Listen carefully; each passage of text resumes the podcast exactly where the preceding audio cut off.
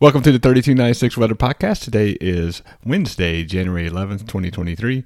This episode of the 3296 Weather Podcast is brought to you by the Blend on Ballard.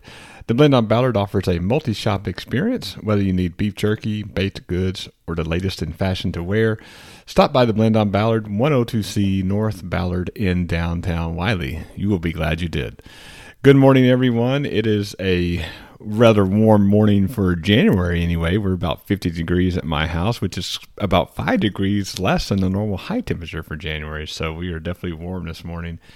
Okay, well, the satellite picture this morning shows high clouds streaming overhead, so we're going to see a mix of clouds and sun today. Temperatures are going to be rather warm again. Matter of fact, they're going to be so warm that they're going to be record breaking for most of us. Well, our current records for Dallas Fort Worth this morning are 83 and we will be really close to that. I wouldn't be shocked if we broke that. I think the the highest we would top out probably is 83, 84, 85. Wouldn't be surprised at all. Definitely un January like that's for sure. In addition to the warm temperatures, we're going to have breezy winds, south southwest winds about 15 to 20 miles an hour. Could see some gusts to 30 miles an hour, and this will bring a lot of dry air into the region. And so west of us, we will have an elevated fire danger, which is fairly common for that part of North Texas this time of year when we don't have any rain and warm temperatures in January. So uh, definitely want to keep an eye on the fire danger out west of us if you're traveling that way. Well, as I mentioned the last couple of days, we are going to have a cold front move through today probably this evening, and it definitely will cool things off. Tomorrow and Friday, we're going to be back into the 50s for highs. That is about normal for January.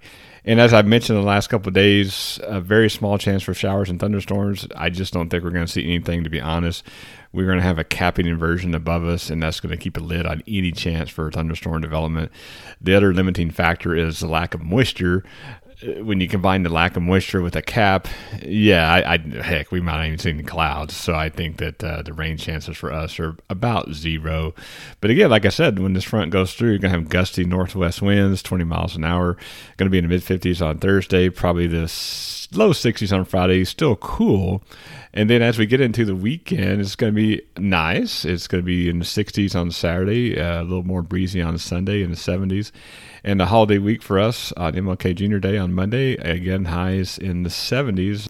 Rather nice weather. We may have a slight chance to see some spotty showers Sunday night, early Monday morning. But other than that, uh, I, I, just even if it did rain, it'd probably be more of a sprinkle, and it just wouldn't amount to much. So we're going to keep this dry pattern into the early part of next week, I think that we will see another chance of rain, another system come through probably Tuesday or Wednesday next week, real early for that. So much more about that as we get into the uh, early part of next week to see if we can't break this little mini drought uh, that we have. Well, that's it for this episode of the 3296 Weather Podcast. You can follow me, your host, Jeff Bickerstaff, on Facebook, Twitter, Instagram, YouTube, and Twitch for all the latest weather information for North Texas.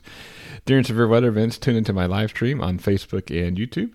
Thanks for listening, and remember, I'm watching the weather so you don't have to. Hope everyone has a great day, and we will talk to you soon.